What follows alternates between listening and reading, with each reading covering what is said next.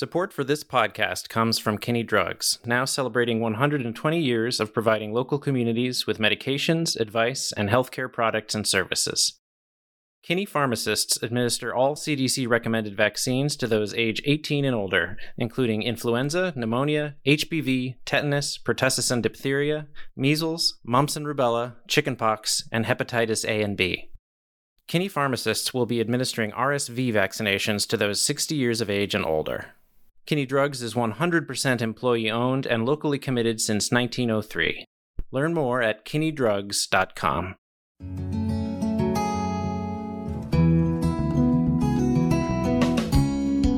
Authoritarians thrive on the idea of falsehood, on the idea of, of lying, because they understand that if you can control the information source, you can control the population.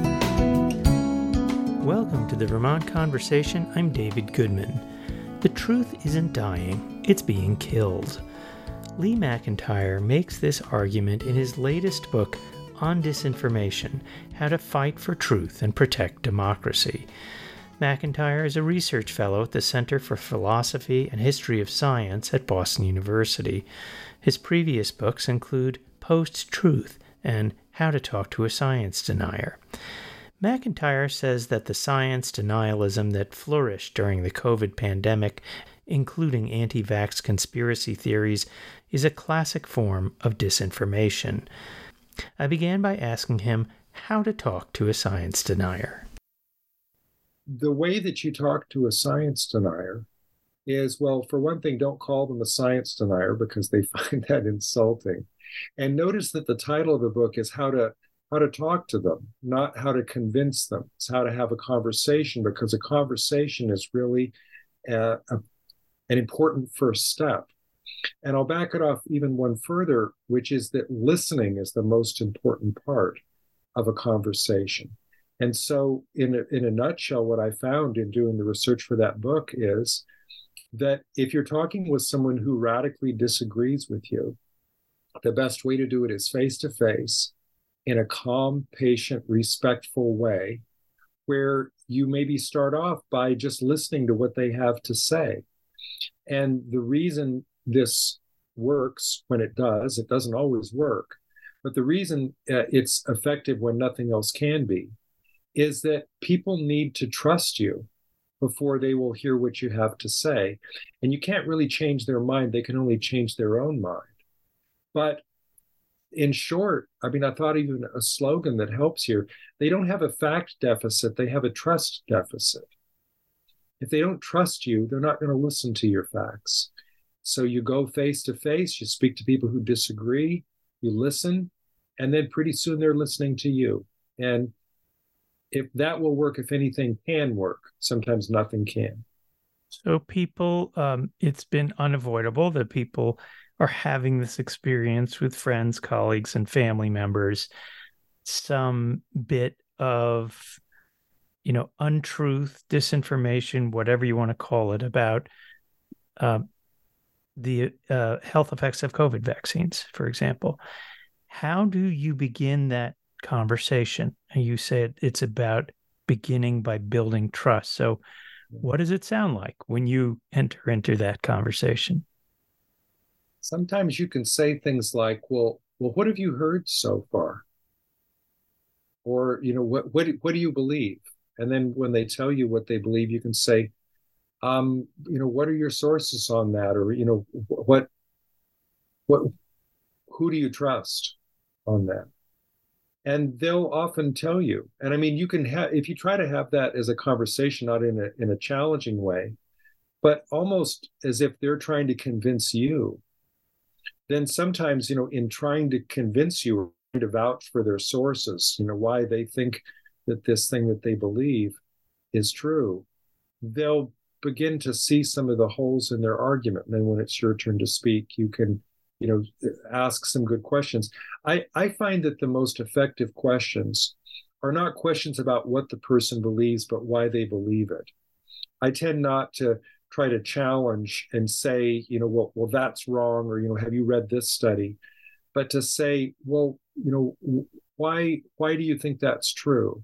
or really my my favorite question. This is you forgive me. This is something a philosopher's question. I borrowed it from from Karl Popper.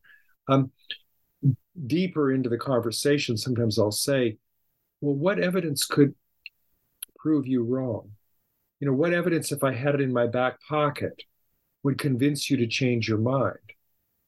Because if the answer is nothing, then that's really not an empirical belief in the first place. I mean, maybe they believe it on faith or ideology. But if they can't answer that question, then it's kind of a tip off that they're not really reasoning in a scientific way. So I've always had good luck in, you know, being curious about why they believe what they believe, wanting to, you know, draw them out a little bit, you know, to get the, the trust working if possible and sometimes I'll even telegraph and say, you know, I'm, I'm going to ask you some hard questions now about why you believe what you believe. And, um, you know, it's, is that okay? And, you know, they give you permission. Yeah, yeah, it's okay. You know, I'm very firm in my belief. Okay, well, and, and then you can ask a question like, well, you know, I haven't heard you say anything to indicate that you have any doubt whatsoever that you're right, but scientists always have doubts. Okay, and but so, let let let's take a few cardinal examples in our current moment sure. of disinformation that is fervently believed. Yes. Take for example that Donald Trump won the 2020 election. Have you ever had success in moving somebody off the that dime there uh, who believes that? That that conversation um, I have not I have not had that conversation, which I've tried to convince someone of that. I've talked to many, many more science deniers than uh, election deniers. Um, but they're the same. Election denial and science denial come from the same root. And the important thing to remember is that a belief fervently held like that is a matter of identity it's not just what they believe, it's who they are. And so when someone holds a belief so strongly that nothing you say can convince them, no evidence can convince them, um, things can get a little hot. It can it can be difficult. I mean, it can be a challenge in that conversation just to um, have someone open to the possibility even to hear what you're saying. The best source for that in the political realm.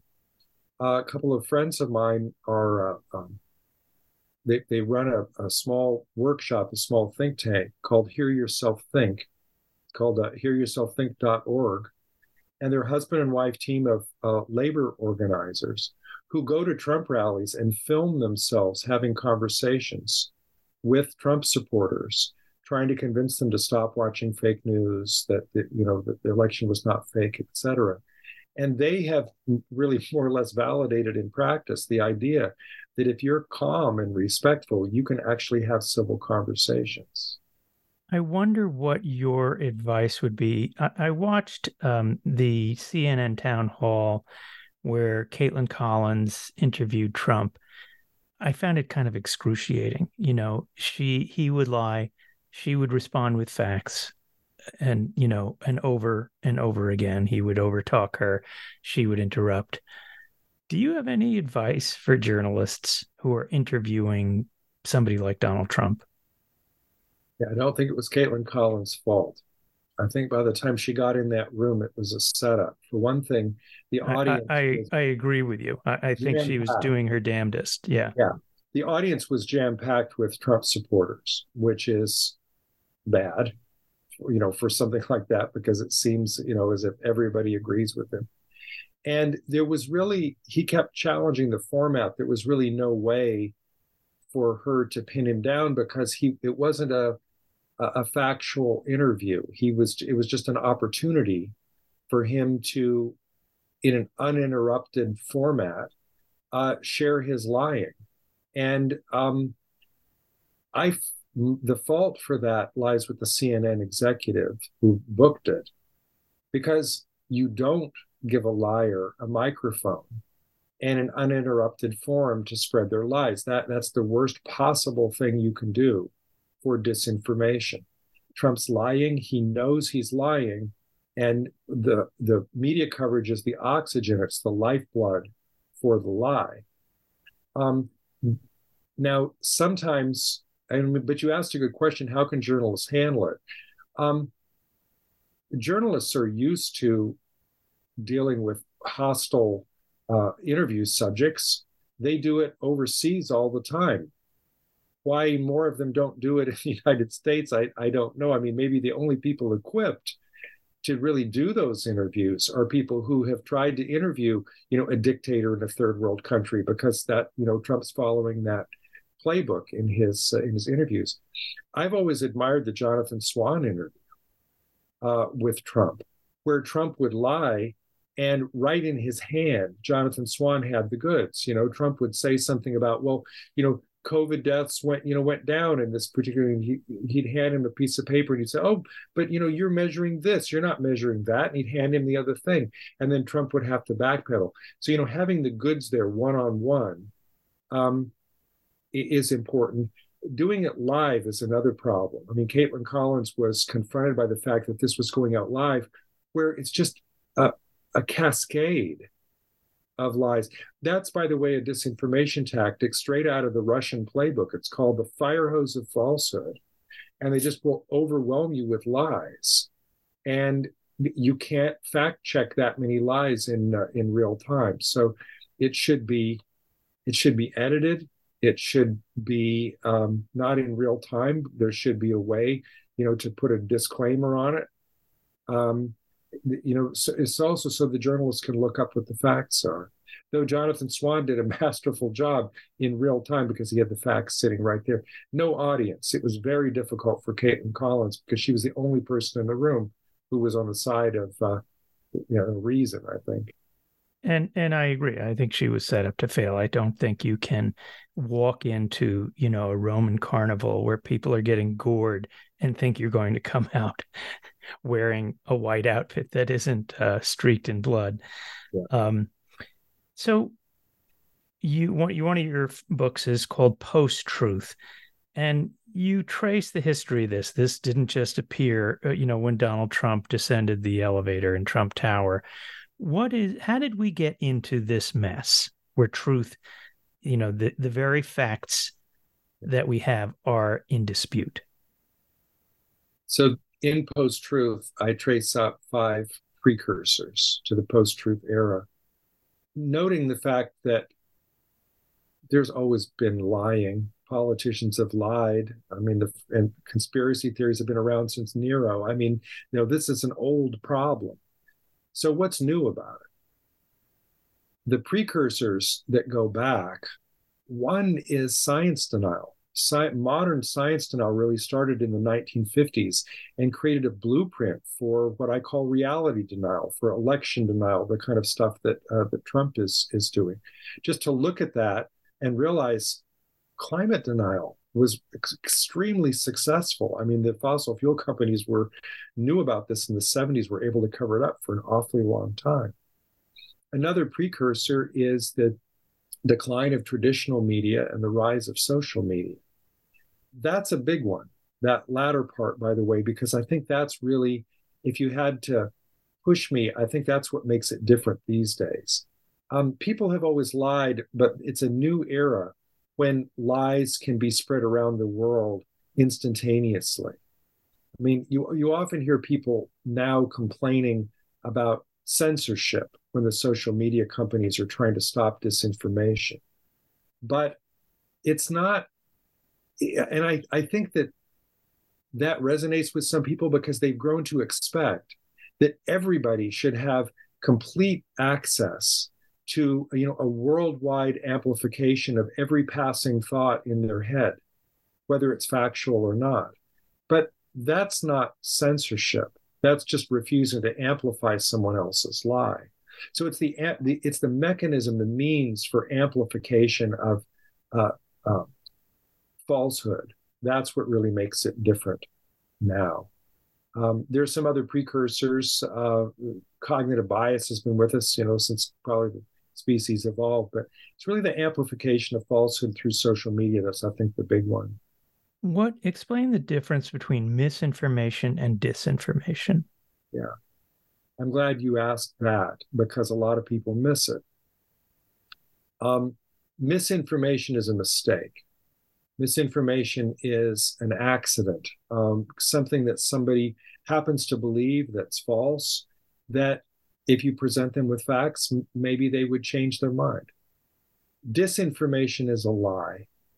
Disinformation is a falsehood that is intentionally shared by someone who knows that it's false and is sharing it anyway because it serves their interest to have an army of people believe that falsehood. And the other really insidious thing about disinformation is that it's not just intended to get someone to believe that a false thing is true, it's intended to polarize them about a factual issue so that they distrust and sometimes even hate the people who are on the other side of it.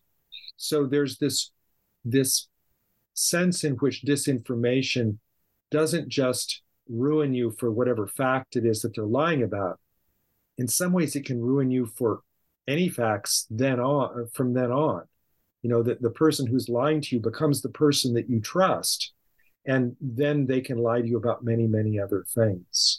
This is where you get into, you quote Yale historian Tim Snyder uh, talking about how uh, post truth is pre fascism. So, this is where you move from simply what you believe could be harmless. You can believe in false things all you want. You can believe in um, the tooth fairy, or I hope no kids are listening, but um, but when we talk about this being a precursor to authoritarianism, authoritarianism, Explain that connection, why post truth is so essential in that environment.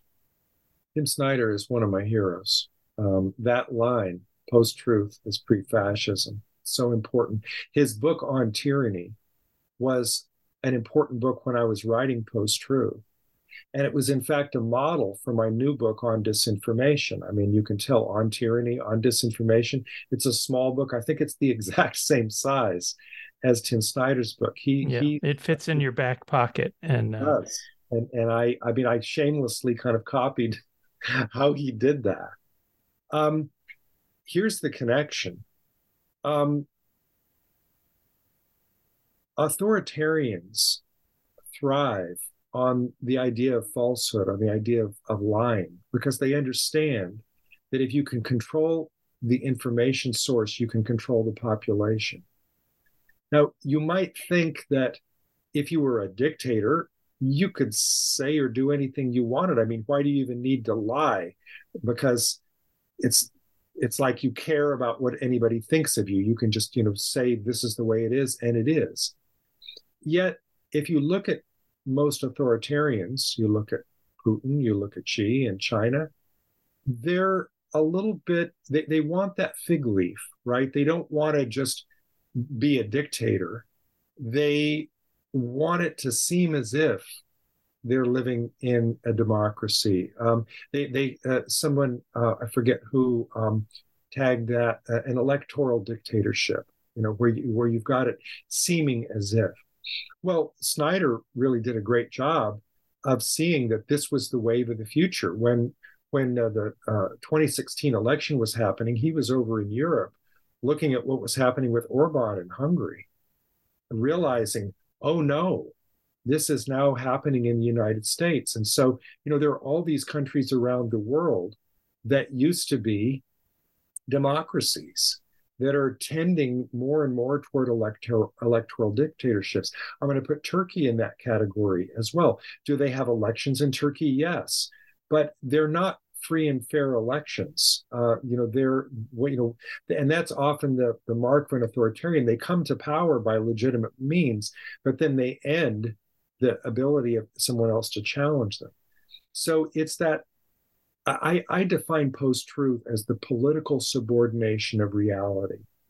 It's that moment when you decide that what's good for you politically is more important than truth and that is the road to fascism. So it sheds new light on that kind of opening shot of the Trump presidency was lying about the inaugural crowd size. Uh, he essentially sent his press secretary, Sean Spicer, out to the media um, to lie. Uh, uh, it was a bald faced lie because there were all the images that we could see. Um, Sean Spicer immediately becomes a character on SNL. He is mocked. His credibility is forever in tatters. But there was a method to this madness. Lee, explain why it was important at the beginning of his presidency to engage in a bold faced lie and to attack the journalists, which is what Spicer was sent to do, who were pointing this out in almost, you know, in mocking tones. Yeah. He was saying, This is the world you now live in. I'm not lying to convince you that what I'm saying, I'm not lying to convince you that what I'm saying is true, because you can see that it's not true by looking at the photographic evidence. I'm lying to assert my power. I'm lying because I can lie and get away with it. There's nothing you can do about it. And that is now the reality of the next four years of my presidency. So he was setting the stage for what was to come. Um, my friend Jason Stanley wrote a, a book called How Propaganda Works, in which he says that the point of propaganda isn't to convince you, it's to show you who's boss. That's what Trump was doing. He was saying, I have such power that I have power over reality itself, which is to say, over, you know, if I say that something is true, you're going to have to deal with the fact that for all intents and purposes, it really is true because, uh, you know, that's that's how powerful I am. And notice that he didn't just lie about the size of the inauguration crowd. He lied about whether it rained on his inauguration. Uh, he went on not too long after that to lie about the path of that hurricane that was going through Alabama, and he marked on, you know, with a sharpie on the weather map yeah. to say, "No, no, look, this is the way." I mean, these are stupid, ridiculous lies, and people at the time were kind of flummoxed. Why, you know, is the man an idiot? Why is he lying about things that are so obviously untrue? It was it was a way for him to signal to, to his followers and to everyone else this is now your reality and i have to say he built from that to january 6th i believe well, it was a straight line from he, that first lie straight through january 6th he was also kind of road testing a loyalty test um, yes. that to love me is to lie for me and we've seen that in sort of on graphic display since January 6th, where otherwise intelligent members of Congress who were, in fact, attacked and whose lives were at risk on January 6th walk out onto national media and defend the guy who organized that attack. It's a remarkable sight. What is truth in that case? I mean, what use is the truth? Um, if the truth doesn't serve your political ends, um, what good is it? Why defend it? again, the political subordination of reality. You, you've got people who understand, as I think Trump actually understands that he didn't win the election, that all these other people understand it, but it becomes the party line. It becomes what the kind of the price of admission, what you have to say. I, I you know, in writing Post Truth, I had the the uh, opening quotation for each of the chapters, pretty much all of them, but but one was a quotation from George Orwell's 1984. You know that that's the type of society you you control. Remember the Ministry of Truth. You control the truth. You control the population. You you you assert you assert your dominance over reality and the people at the same time. It strikes me that whenever we hear what initially appear to be, you know, bald-faced lies, I won an election that I lost um, you know, what's funny to me is if you were to apply this to sports and you were to say that whoever won the Super Bowl lost the Super Bowl because, you know, that was your favorite team, uh, nobody, there's no room for argument. And yet, um, somehow we've decided the results of an election can be endlessly debated and litigated. Um, so these have strategic value. You know, the bigger the lie, going back to Trump's original comment, uh, he could shoot somebody in Fifth Avenue and people would still vote for me. And he has, by and large, proved that to be the case, that um, the majority of uh, people who vote in Republican primaries um, will do that. And now we're seeing a situation where three indictments in, soon to be four this week, I believe. Um, he he's only getting more popular. Yeah, I, I don't know if he's getting more popular. Well, let me put it this way. I just saw in the news this morning that 63% of Republican voters think that uh, the 2020 election was stolen. This is three years in. So now, do they actually, 63% actually believe it, or 63% are willing to assert that? I, I don't know how to break that apart. But in some ways, it doesn't matter, right? In, in some ways, it doesn't matter because they're using that kind of almost in the way Trump did, right? They're using uh, you know, for expediency. The, you know, the, the, the lie helps them get to from point A to point V, uh, point B, to vote for him. They want to be able to vote for him, so they need an excuse. And the excuse is, oh, the election was stolen, so let's go ahead and vote for him. Lee, I wonder if you could uh, tell us a little about yourself. How did you come to be um, an expert on science denialism and propaganda and disinformation? Yeah, I'm a philosopher and I have a I have a PhD in philosophy, and I've been fascinated my whole life with the philosophy of science, where the central question is how do you distinguish between science uh, and pseudoscience or science denial or non-science, however you want to think of it. Basically, what makes science so special?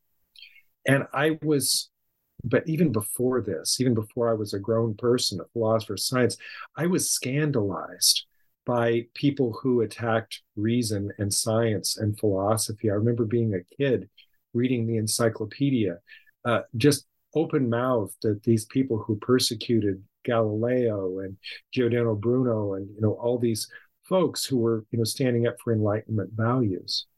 And so as a philosopher, I've always been interested in this question of how to defend science against the people who attack it, against science's critics, because science isn't perfect, but it's, I think, pretty close to the, you know, the best that human reason has to offer. And, but as a holdover from childhood, I remember always thinking, but I was born too late. I mean, who's really attacking science now? There are people who don't believe in evolution. There are you know, people who attack science in various ways. And I was writing about this mostly for my philosophical colleagues. But then things really started to heat up. Um, and you know, anti-vaxxers became a thing. And I'm talking about maybe 2015 or so, before Trump came down that golden elevator. And I wrote a book called Respecting Truth, in which, you know, I kind of finally had enough material to write about what I thought was, you know, people who were disrespecting the idea of truth. Then once the political season started, it was clear, oh my goodness, we're in another era in which you know truth needs to be defended. And that's when I really made the jump to writing for a general audience. I had really wanted to bring other non-philosophers into the conversation earlier. But with post truth, it was really my big foray into writing about you know truth and reason and science and belief uh, in a way that would just you know capture everyone's attention. And because it was also in the news this was something that sort of fascinated me because finally philosophers could be useful in this debate. And so i just kept writing and people kept taking more and more water out of the pool. So i just kept writing and writing. And here we are with on disinformation where my hair is on fire because i think that we're on the cusp of authoritarian rule in the United States. This next election will decide that. How did we get here? Um, it's not just a matter of defending science anymore because things metastasized. Science denial wasn't enough. Now it's reality denial. Now it's not just science under threat, now it's democracy. And so these are pretty high stakes. And I feel very lucky as a philosopher to have a platform to be able to talk about this because all of the stuff that I was writing about that had to do with belief and truth and reason about evolution and vaccines all of a sudden is hugely applicable to climate change and anti uh, you know covid denial and election denial.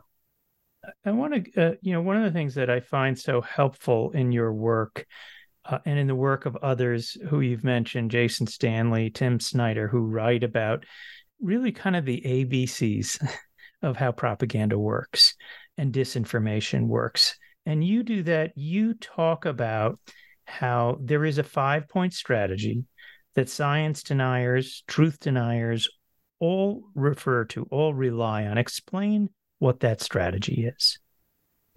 I didn't discover this. Uh, Mark and Chris Hoofnagle, uh, some decades back, discovered this, and it's uh, it's absolutely a, a brilliant thing that they found. Every science denier, and I believe every reality denier, every election denier, follows the same blueprint.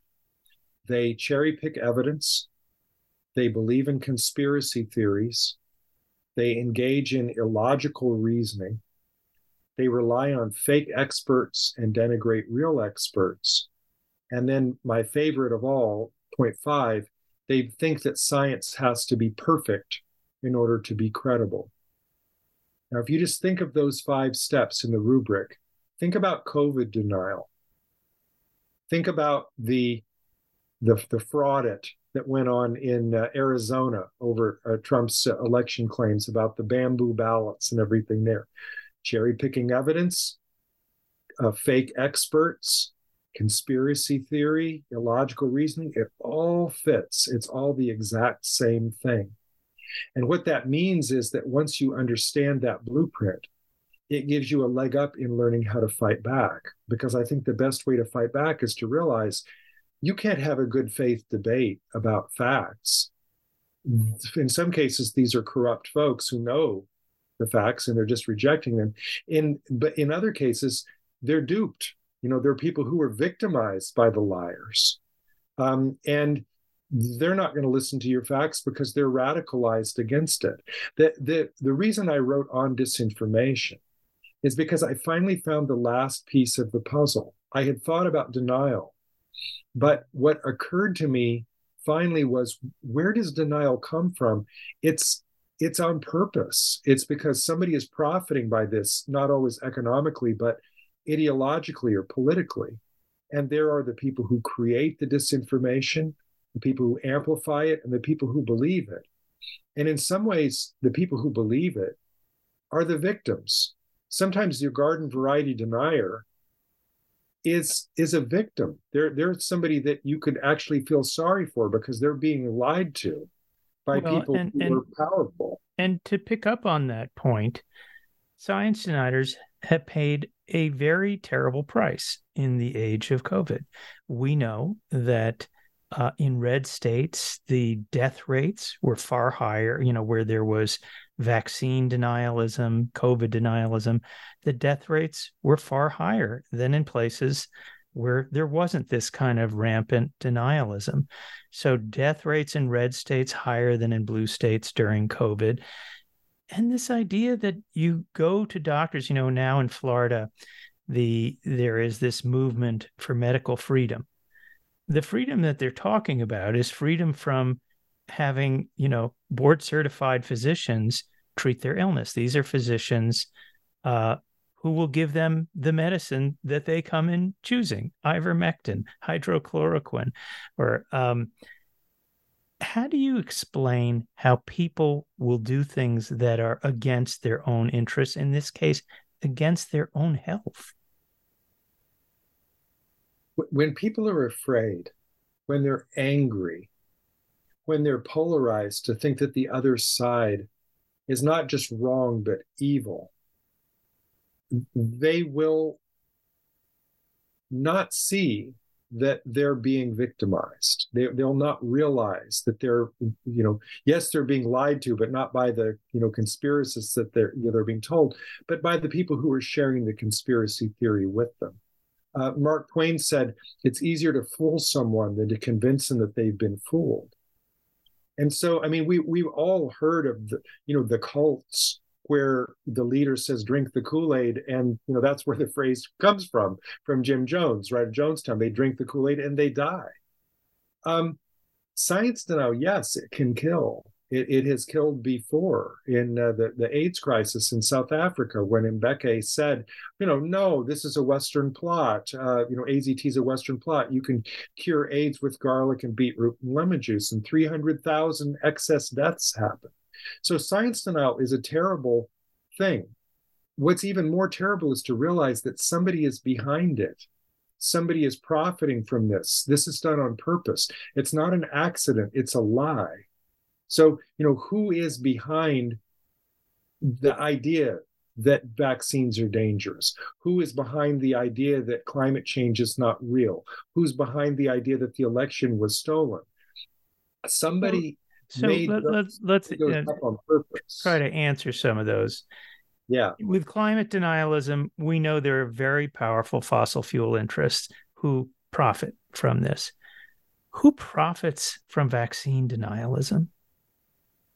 Well, be prepared to be shocked um, because the answer is not a happy one. Um, a million people died in the United States. Uh, untold how many of those were because of vaccine denial, we'll never know, but th- surely thousands. Um, I'll use an example here. Um, everybody has heard of the claim that there were microchips in the COVID vaccines but very few people know where that sort of a claim came from. Um, and if you trace it back, one thing that you learn is that that claim really uh, was amplified in the media for the first time. It really uh, went viral um, in April 2020, uh, just a month into the pandemic, when there was an English language article that appeared in, in a publication called the Oriental Review which made the claim that any future vaccines developed in the West would have tracking microchips in them, courtesy of Bill Gates, who held patent 666 on this technology. And at the end of the story, it said share on Facebook, share on Twitter, which quite a number of people did because by um, May 2020, 28% of the American population thought that there was some credence to this idea. Now, what people don't realize is that the Oriental Review is an English language propaganda arm of the SVR, which is the you know branch of uh, Russian intelligence that deals with this sort of thing, and that that was a story that was placed there to undermine what a confidence in Western vaccines when they later appeared, to get people to not take them. Um, why? because the Russians had a competing vaccine. It was called the Sputnik 5. And you remember, this was just a month into the pandemic. There was a great race for who was going to have the first vaccine. Uh, hugely lucrative Asian and African markets for this, not to mention pride. I mean, it was called the Sputnik, for goodness sakes, right? So, and Putin has been undermining American science uh, for decades, really, since he came into office. So, there was a terrific article in the New York Times in 2019 called Putin's Long War Against American Science, detailing the ways in which he does this. So, undermining um, the COVID vaccines was just part of this.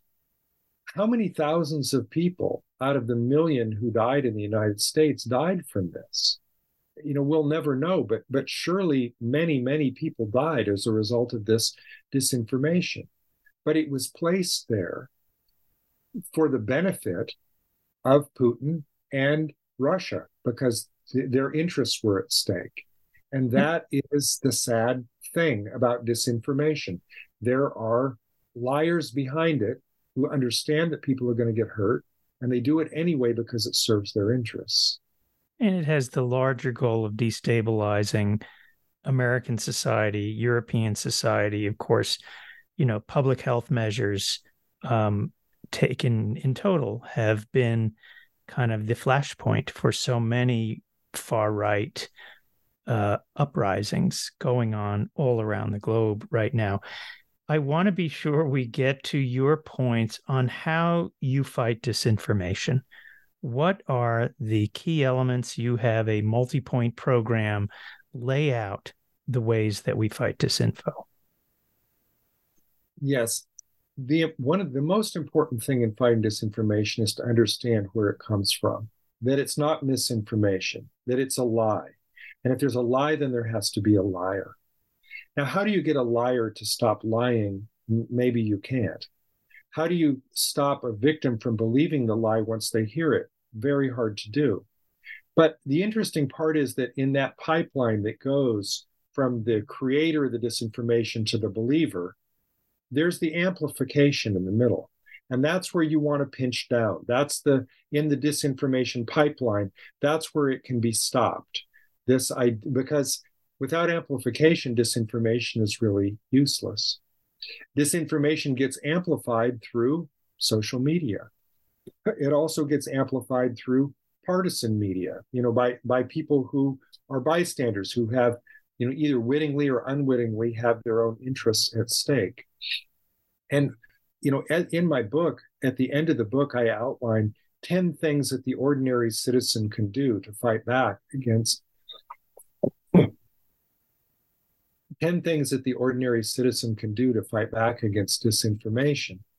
Um, it, I don't have enough time to go over all 10, but the most important one, the foundational one, is this you cannot win an information war unless you know that you're in one. And if you watch cable news, they don't know we're in one.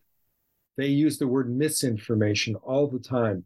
They treat what's happening about, you know, the infodemic around COVID, about Trump's lying about the election as if it were some sort of a natural disaster that there's really nothing we can do. It's just like this this hurricane of of untruth. I mean they understand that trump is behind it and they report on it in that way. But for the ordinary person what can they possibly do about it but they you're talking vote. about the partisan media as if they're innocent bystanders and we know from the you know the lawsuit uh, waged by um, you know the voting machine companies. Um, Fox is now paying three quarters of a billion dollars for the lies that it put out, and that's just the beginning. So they yeah. are they are soldiers in this war. They they are they're they're at least uh, accomplices uh, in the you know the, the crime that is occurring. Fox News, we learned through the settlement in that lawsuit that you mentioned, that they lie. They they will their their uh, hosts will say things that they know are untrue because it serves their interests for audience engagement, for ratings, for money. The disappointing thing is to realize that other newscasters also bear some responsibility. Um, if you watch MSNBC, you watch CNN, um, I'm not talking here about the extent to which they're partisan, to which they have a point of view. I'm talking about the extent to which they're subject to some of the same forces that Fox News is subject to, like wanting viewer engagement or worrying about money or worrying about ratings. And so, if you think about it, just the ability to not be accused of political bias, you know, to want to tell both sides of the story. Journalists do that all the time. And so you see liars booked on Meet the Press, you know, booked on all these programs where the host knows that they're going to lie. That is not how to fight disinformation. Uh, as we saw with Kaitlan Collins, no matter how good a job he, you do in fighting back against them, once you've given them a platform, you've given them the lifeblood for that disinformation to get out to ears, uh, which means that some people will believe it. Um, so the, you know there there is some culpability there as you say i mean some executive i think he's actually been fired now at cnn booked that uninterrupted town hall with uh, with donald trump you know a textbook example of how not to fight disinformation the social media companies also bear some responsibility their algorithms um, as far as we know uh, tweak for engagement, not for truth. And we know this because just they started to worry about it at one point before the 2020 election and started to put up disclaimers. And then after 2020, they dialed it back. And so, you know, they are protected by law from being sued over what they put up or what they don't put up. They simply don't do enough because they don't have a financial incentive to do enough to fight disinformation. Well, they fight they fight beheadings, they fight terrorism because it's in their interest. They don't fight disinformation as much as they should. And of course, now in the case of Twitter, they've been captured by a guy who is a devotee of disinformation and views it as, you know, part of his, it's a profit center for Twitter. Well, uh, yes, and and he's part of the whole chattering class that says that um, any fight against disinformation is just censorship, which is ridiculous. I mean, uh, refusing to amplify someone else's lie is not censorship. The First Amendment protects us against the government cracking down on our free speech, not Twitter saying, you know, we're not going to let you broadcast that because it's a lie. And I have to say, even before Elon Musk took over, the night before Elon Musk took over, I did a little checking on Twitter and found that um, uh, you, have maybe heard of the Disinformation Dozen.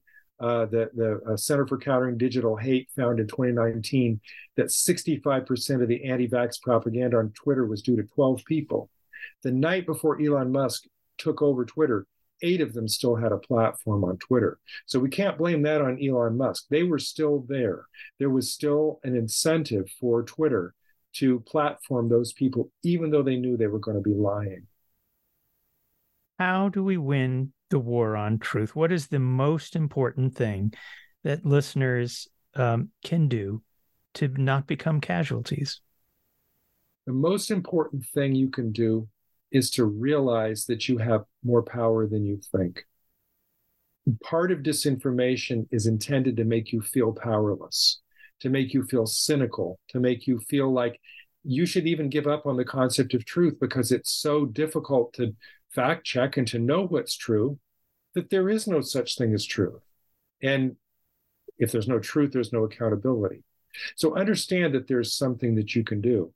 I would say the most important thing is to focus in on the social media companies and the government officials who represent you and the cable news channels and their advertisers and complain. It doesn't take that many people to complain to a business for them to do something. Um, people are used to complaining about Fox News. I wonder how many people actually write in. But you, you look at CNN. I mean, how how much pressure do they actually get? Not to you know to do some of the false equivalents that they do not to you know book things like the rally now i don't know because the the fellow i forget his name the, the head of uh, cnn did eventually get Chris fired Licht. Chris yeah. Licht for, for something like that but the point is that grassroots realizing that we have more power than we think just writing to your member of congress saying you have the power to regulate social media and by the way uh, this is a good warm up for AI, which is coming, which is here, and it's going to make it even worse. And you know, we'd, we'd better get ready for that because that is a problem from hell. Well, Lee McIntyre, I want to thank you for joining us on the Vermont Conversation. Thank you so much for having me. Lee McIntyre is a research fellow at the Center for Philosophy and History of Science at Boston University. His latest book is On Disinformation How to Fight for Truth and Protect Democracy.